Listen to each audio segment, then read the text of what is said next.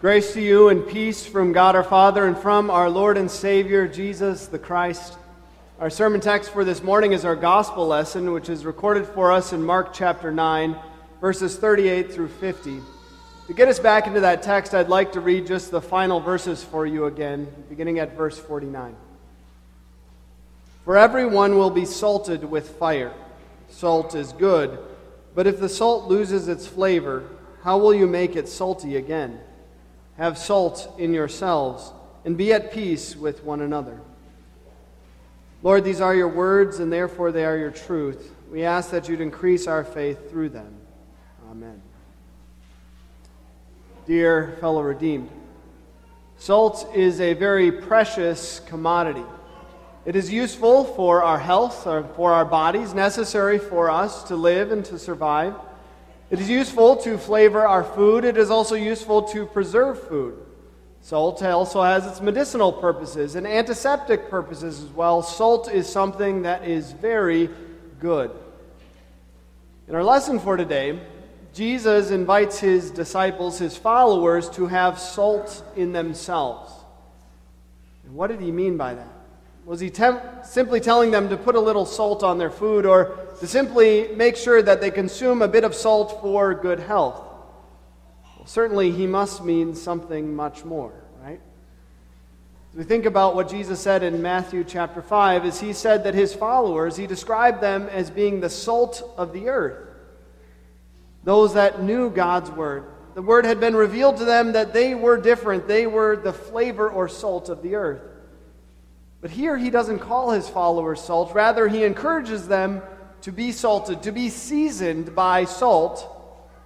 Therefore, we understand that it must be referring to the Word itself, God's Word, that it might be in them, that it might dwell in them richly, that they might be seasoned by that Word. Just as salt at times can burn, but also at times be good and beneficial and provide flavor, so also God's Word. It can burn as we hear the harshness of God's law, but also comfort and be beneficial through the gospel of salvation. As God encourages us today to have the salt of His word, let us understand that that salt really fosters peace peace in our lives and peace among us as Christians. Many in our world today deny the existence of hell. And there are yet others, even Christians, that want to say that yeah, maybe hell is real, but God, a loving God, would never send anyone to such a terrible place. Well, what is true? Is hell real? Does God actually send people there? Or is it the opposite? If we look closely at what God's Word says, even before us today, we see that hell is a very real place and a very terrible place. When Jesus told the story of the rich man and Lazarus, he described the rich man as dying and going to hell. Immediately, he goes to hell. And he describes that place as horrific, a place of torment.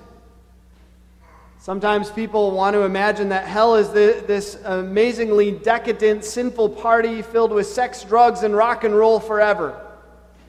That's not what the Bible describes describes a terrible place of torture, of torment, as that rich man calls out to Father Abraham, just wishing that he would provide one small drop of water on his tongue through Lazarus to give him just a bit of relief from that suffering and torment there in hell. A number of years ago, when we were living down in Florida, my wife and I decided to go to the famous uh, dinner show Medieval Times. Maybe you've heard of this uh, company. As we were uh, waiting to get our spot there, waiting for the previous uh, show to let out and to be able to go on in, we decided to spend a little time touring some of the buildings they had on site there. And they had a bit of a museum of medieval items that they had collected over the years. And I distinctly remember one of those buildings in particular housed torture devices that were used in the Middle Ages. In fact, they were so graphic and, and so horrible that they even had warnings children don't enter this building here. Remember, as we looked at them carefully, just imagining what it would be like to have to suffer such torture, imagining all of those horrific devices there used. I think the only comfort I had was the thought that such an individual, while they would suffer tremendously for a bit of time, there would be at least some relief in death. That eventually they'd run out of blood, eventually they would just collapse and give up, eventually they would die, and that would be the end of that horrific torture and suffering. However, not so with hell. In fact, perhaps that thought alone makes hell the most horrific of places, as Jesus himself in God's word describes it for us today. As he says, where their worm does not die and the fire is not quenched. Yes, hell is a horrific and terrible place of suffering and torment without end. This is why Jesus is so serious in our lesson for today.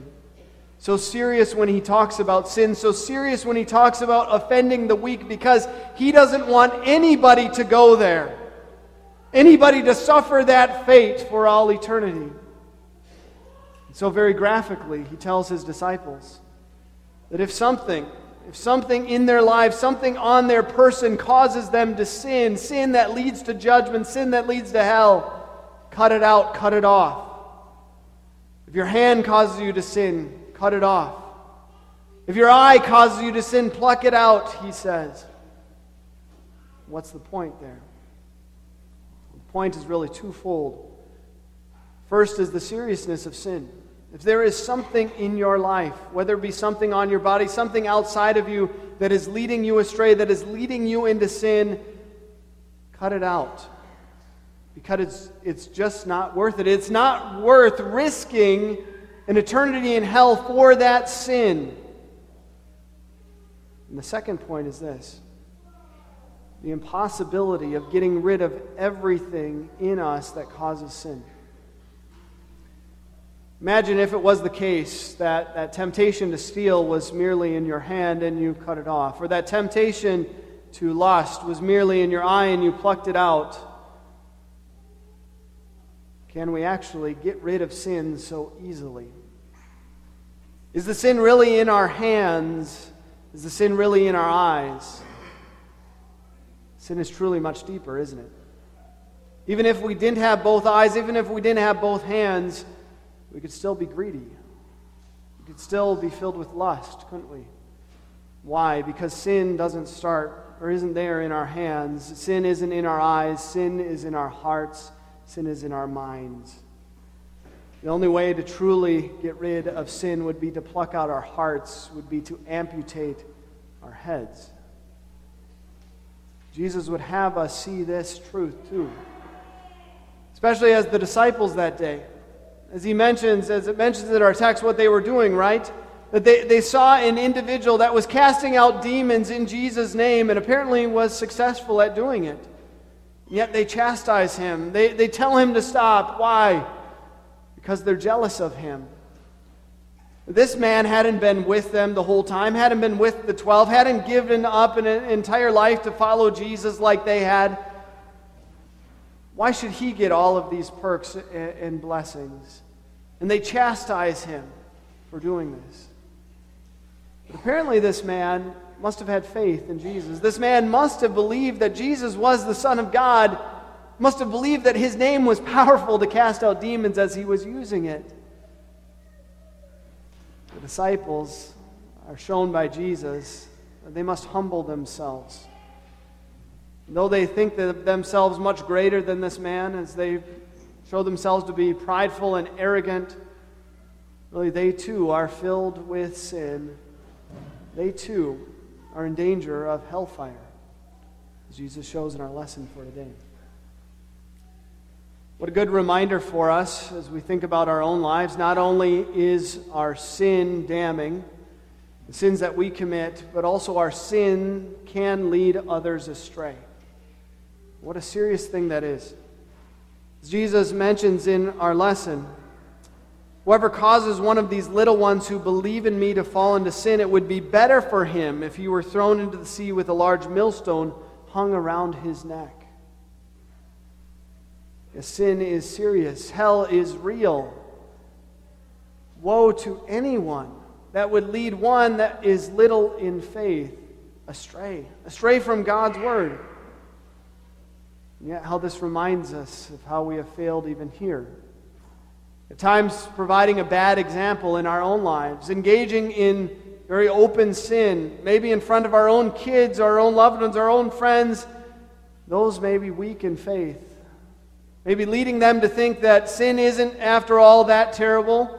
After all, this person who's a strong Christian, they do this thing, so what big of danger is it for me?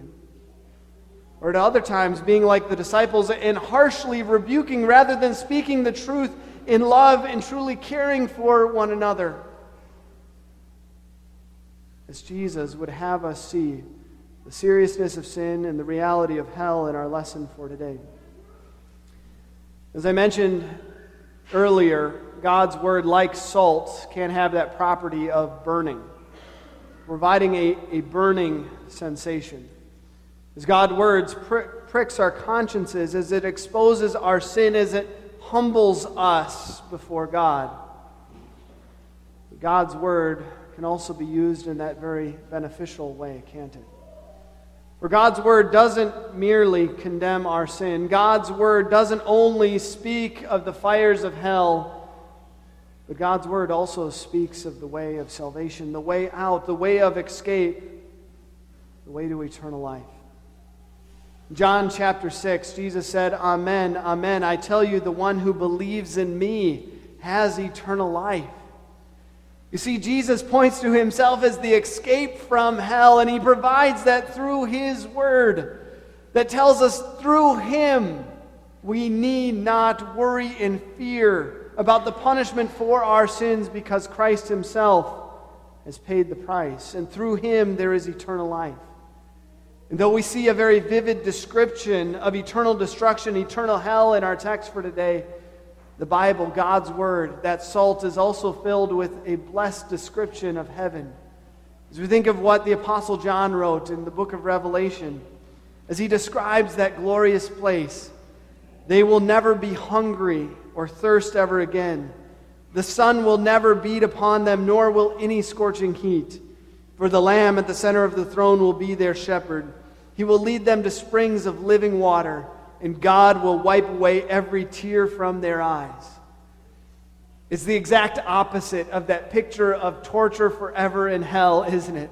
That place of suffering, of fire without end, as it describes heaven as being that place without scorching heat, the place without need that we're provided for by the Lamb at the center of the throne. What a beautiful picture of heaven heaven that is ours through our Savior, Jesus Christ. We think about those who have done the most good for the church, the most good in proclaiming the good news of salvation. Certainly, we must list among those the famous Dr. Martin Luther. Think about Luther's work for the church, spreading the good news of salvation, what the Word of God clearly said concerning salvation that is by grace you have been saved through faith. This precious message of salvation shared through many volumes that he wrote, through many sermons that he preached, affected so many millions of lives at his time and well beyond even down today. And yet, it is said that when Luther died on February 12th of 1546, that a small piece of paper was found nearby. A piece of paper written in Luther's own hand. And among the words written there was written this short phrase We are beggars, it is true. How striking to think. Disciples in our lesson today thought of themselves as far greater than this other individual as they chastise him for casting out demons, for doing the work of God Certainly, we can think of Luther as well. Who can be named greater than him doing the work of God? And yet, even Luther himself confessed, We are beggars. He himself included beggars before God. How true it is as we see our sin, we are truly beggars, undeserving of any grace and mercy of God because of our sin, but we are beggars that have received food, aren't we? Salt is a very precious commodity, as I mentioned.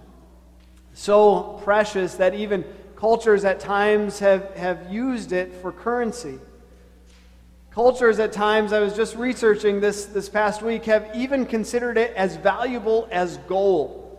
Imagine that. One culture I came across in, in the 6th century in Africa actually traded an ounce of salt for an ounce of gold. Imagine salt being so valuable, something that's so common to us today in our own American culture being worth its weight in gold. Hard to even imagine that. Can we say the same thing about the salt of God's Word? Is it worth its weight in gold? Is itself more valuable than gold? Most certainly, yes. Because God's word provides us the escape, the way out of suffering forever in hell, as it points us to Christ our Savior, the one who himself bore our sins in his body, who himself suffered hell on the cross in our place, as he cried out, My God, my God, why have you forsaken me? All of our sins have been paid for in Christ, all of the suffering has been carried out by him. And through him, we have the certain hope of everlasting life. This is what God's word declares. What a comfort and blessing, what peace that brings to us as Christians. Evangelism has sometimes been described in this simple way that it is one beggar telling another beggar where to find food. Well, you know where the salt is the salt of God's Word that does burn as it exposes our sin, but also provides that tremendous benefit and blessing and flavor for our lives as it points us to Christ, our Savior. May that Word of God cut us down, cut down our pride, humble us, but also remind us of the glories that are ours in Christ Jesus our Lord. May that Word dwell in us richly as God's Word encourages us as we share that word with one another, may it also salt our lives. That peace that we know, that peace that we can share with each other, encouraging rather than discouraging in the faith, boosting up rather than tearing down. As we point to the fact that all of us, yes, are beggars, but all of us have received the food, the nourishment, the salt of God's word. that points us to everlasting life through Christ Jesus our, our Lord. All glory and honor and praise be to him now and forevermore. Amen. Invite the congregation to please rise. Glory be to the Father, and to the Son, and to the Holy Spirit, as it was in the beginning, is now, and ever shall be, forevermore. Amen.